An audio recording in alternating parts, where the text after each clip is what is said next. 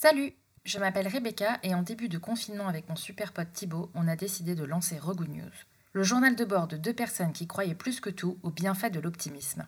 Avec Regood News, on veut renourrir l'espoir des Français au quotidien en ne partageant que des bonnes nouvelles et des initiatives positives créées par d'autres humains, comme vous.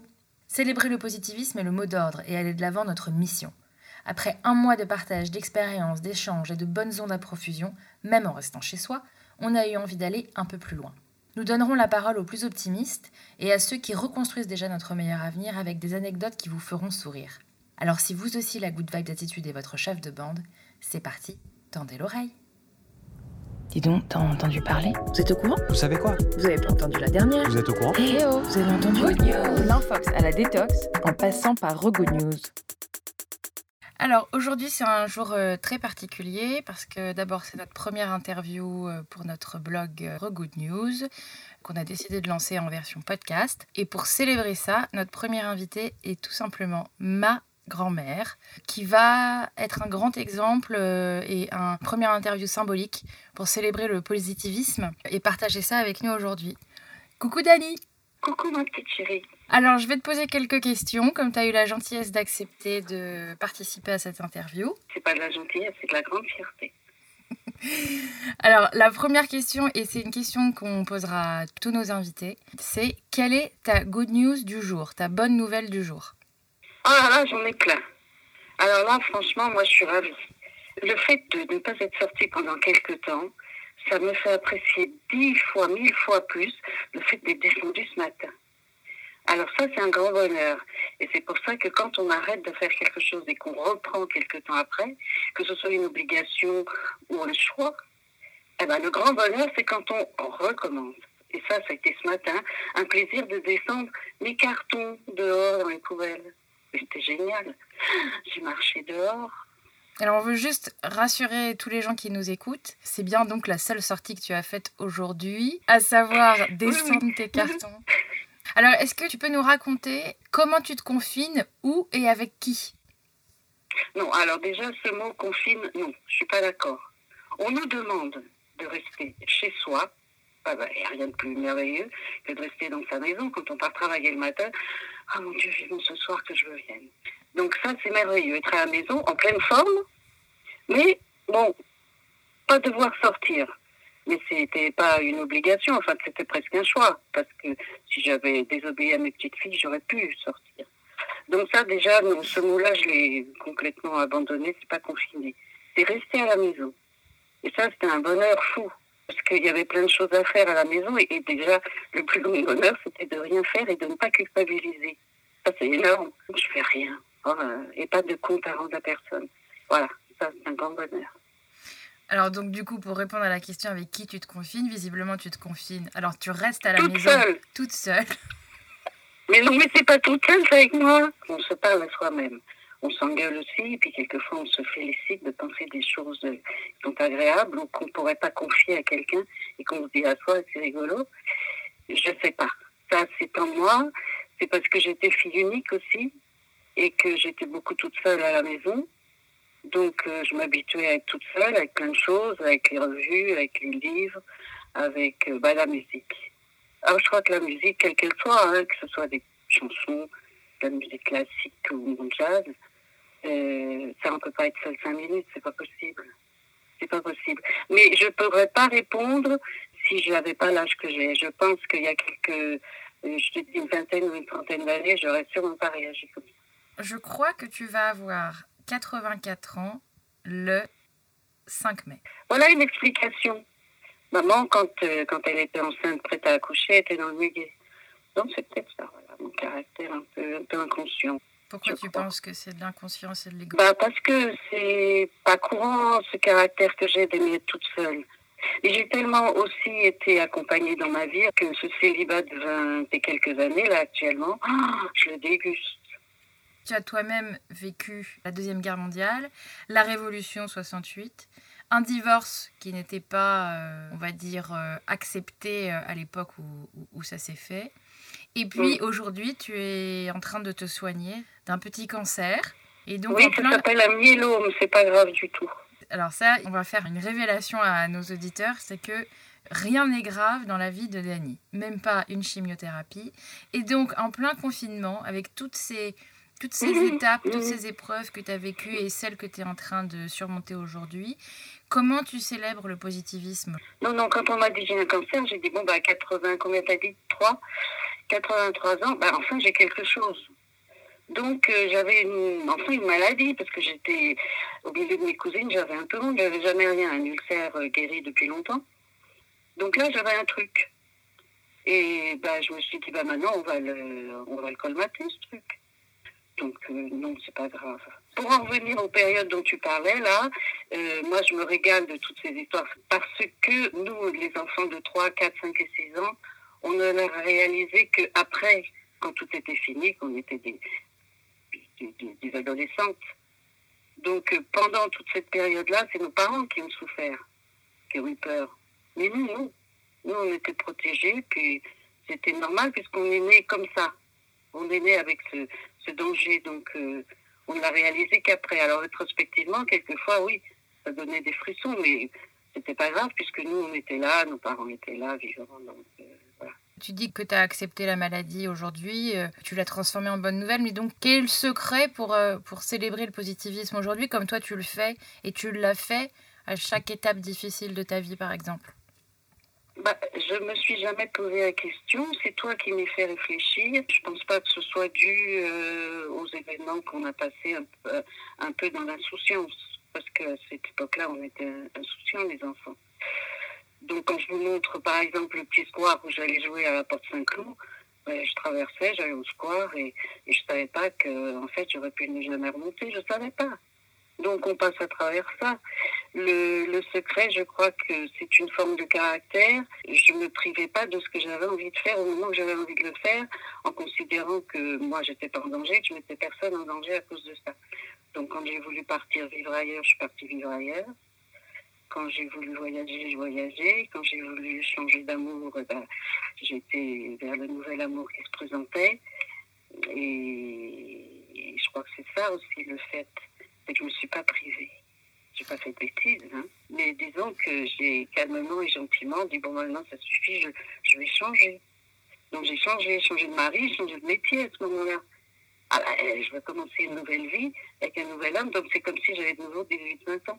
Je crois que c'est ça, c'est d'égoïsme, peut-être. Non, c'est pas de l'égoïsme, c'est faire le choix de trouver une opportunité dans tout ce qui est une mauvaise aventure. Quand on regarde la difficulté que ça peut être pour, euh, pour, pour beaucoup d'entre nous aujourd'hui, est-ce que tu crois que euh, finalement l'insouciance n'est pas un défaut, mais plutôt dans ce genre de situation une qualité C'est-à-dire avoir un peu plus de, de lâcher prise et d'acceptation en fait? Complètement. Il faut avoir euh, d'abord confiance en soi, dire bon, bah, de toute façon, moi, je vais réussir. Moi, je vais réussir avec cette petite chimio là à, à, venir à bout de mon truc. Et puis même si je dois vivre avec, c'est pas grave, j'ai pas mal. Et surtout, non seulement avoir confiance en soi, mais avoir confiance dans ceux qu'on a choisis pour vivre. Quand, quand tu apprends le virus aujourd'hui pour la première fois et les mesures à prendre, qu'est-ce que qu'est-ce que tu te dis? Alors là, moi, je me suis rien dit du tout, mais alors je suis ravie de pouvoir étudier les gens autour de moi, mais surtout à la radio, parce que j'écoute beaucoup la radio. Les radios sont envahies de gens affolés. Comment on va faire au mois d'août On ne peut pas partir en vacances, c'est horrible. Et alors ça, je m'amuse beaucoup à analyser tout ça et à me dire euh, comment est-ce que ces gens peuvent vivre avec autant de questionnements sur ce qu'ils vivent actuellement? Tu ne questionnes pas, vie. C'est tellement extraordinaire d'être vivant. Parce que moi, j'ai appris comment on, on, essaie plus ou moins au cours de sciences, parce que nous, on ne parlait pas. J'apprends en sciences que le petit poussin, il vient du jaune d'œuf. Ça m'a beaucoup impressionné, ce truc-là. Et les fleurs aussi, la pollinisation des fleurs. Donc je me suis dit, mais alors moi, je suis venue comment? Parce que je suis là, je suis tellement heureuse d'avoir déjà vécu toute cette vie, pleine d'aventures, de changements de métier, d'atmosphère, de quartier, de ville, de pays. C'est extraordinaire c'est pas bien grave ce qui vous arrive là maintenant avec cette épidémie. Il y en a eu des beaucoup plus graves, des épidémies comme ça. Si vous saviez, j'ai la chance de voir maintenant comment ça se passe en médecine. C'est une merveille, je leur fais une confiance totale. Totale. Le conseil que tu donnerais, c'est que la première chose dont il faut se souvenir, c'est qu'on est en vie. Ah bah oui. Et qu'il faut, oui. qu'il faut célébrer la vie, finalement. Oui. Oui. Et cette chance que vous avez eue, que ce jour-là, bah, l'amour, il a porté ses fruits. Et puis bon, bah, j'avoue que pour beaucoup de monde, il y, a, y, a, quand même des cas qui sont plus difficiles, des vies qui sont plus dures. Alors il y a ça aussi. Ma retraite me suffit avec mes petites économies. Pourquoi? Bah, Parce que moi, depuis que je suis petite, on m'a toujours appris, ben non, ça, tu peux pas l'avoir. Donc, euh, c'est pas grave, tu peux vivre sans. Hein. J'avais pas de jouets, j'avais pas à manger pendant la guerre, mais c'était pas grave. On avait à manger, mais pas beaucoup, c'était pas très bon. Ben oui, mais on n'avait que ça. Alors écoute, on tu faire avec ça. Hein. Donc je me suis habituée à faire avec ce que j'avais. Ma grand-mère, elle défaisait les, chemises de mon grand-père pour se faire des tabliers ou m'en faire à moi. Et puis on, dé, les, les poules verts pour me faire à moi des petites chaussettes et des petits gilets. Ben, je pourrais pas avoir d'autres choses plus jolies, mais on faisait avec ce qu'on avait, puis on était drôlement contents de l'avoir. Donc je pense que c'est peut-être une forme d'éducation aussi d'époque. Est-ce que tu ne penses pas que ce qui est en train de se passer en ce moment va être euh, un apprentissage au retour à l'essentiel? Ah oui, oui, oui, oui. Ça va être extraordinaire quand tout ça va finir. C'est ça aussi le côté qui me positive. Moi, les enfants vont retrouver du plaisir à aller à l'école. Et puis, cette façon qu'on a de s'entraider. Moi, les voisins, on disait bonjour en passant, tout le monde vient me dire, t'as vu, le frigo est plein, tout le monde veut faire mes courses, tout le monde me demande si je vais bien. Il va y avoir beaucoup de positifs dans les gens qui ont été privés. C'est ça le truc. C'est que moi, le plaisir que j'ai eu ce matin de descendre et de marcher dans la rue, les gens vont avoir du plaisir à retrouver une vie normale et d'avoir gardé l'habitude de, peut-être qu'on tapera dans les mains pour autre chose que pour les médecins. On va trouver d'autres cas de, faire savoir qu'on apprécie quelque chose et qu'on félicite certains actes. C'est ça qui va être formidable. Je pense que ça va rester ça.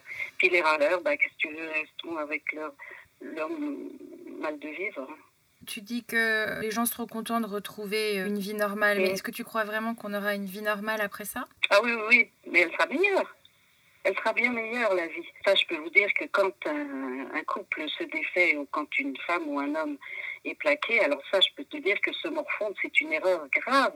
Parce que forcément, le meilleur vient après. C'est obligatoire je ne sais pas comment faire admettre à quelqu'un qui a beaucoup de chagrin, une séparation, on a perdu son amour. Non, non, non, tu vas voir le prochain. Mais alors celui d'après, quelle merveille. Et ça marche à chaque fois.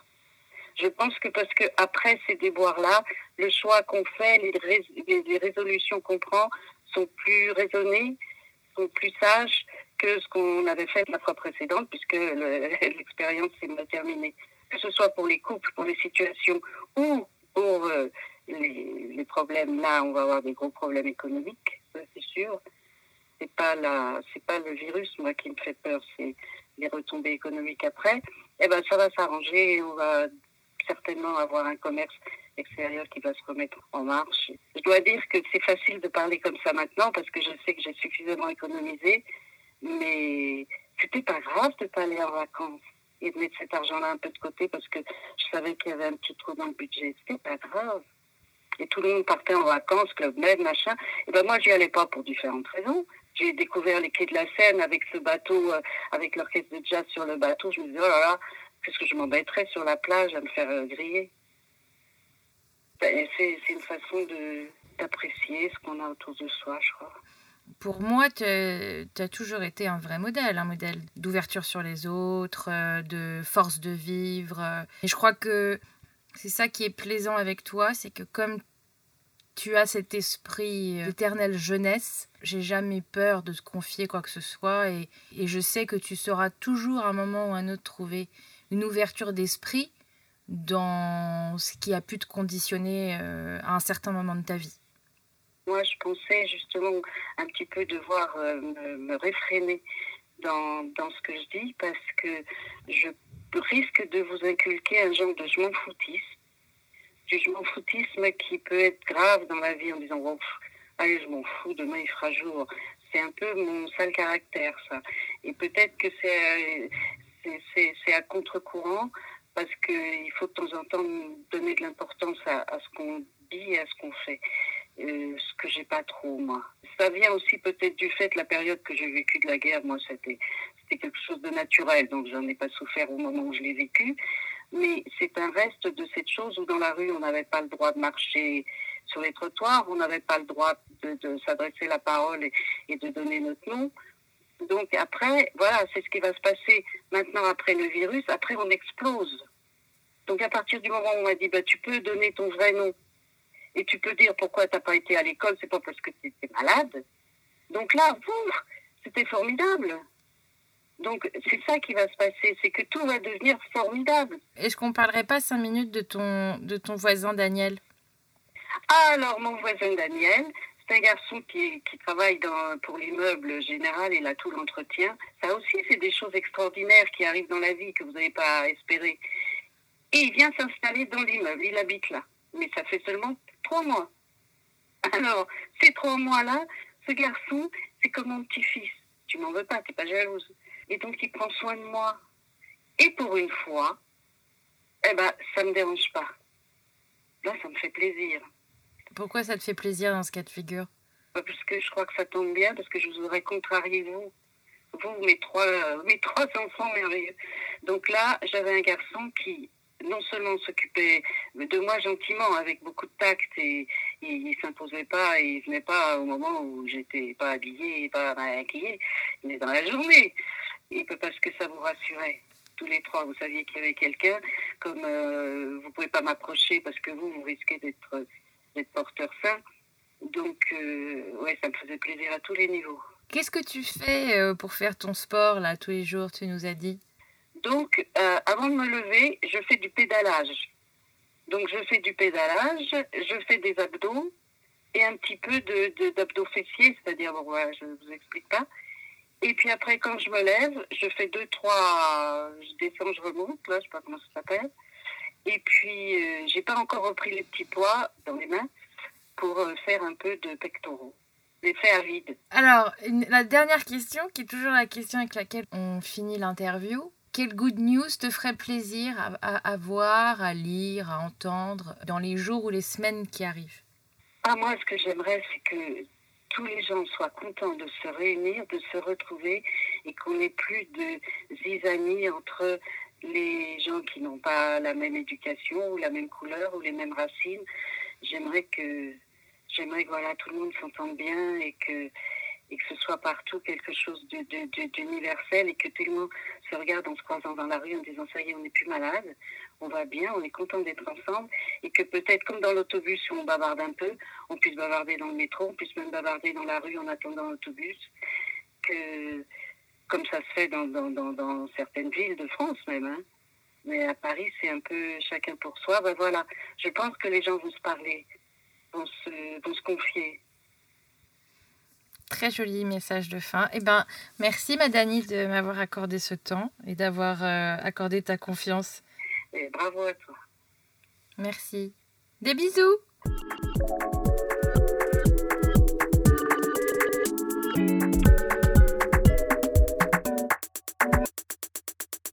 Si vous avez aimé cet épisode et que vous souhaitez retrouver nos good vibes au quotidien, n'hésitez pas à nous rejoindre et liker la page Facebook Rogood News. À très vite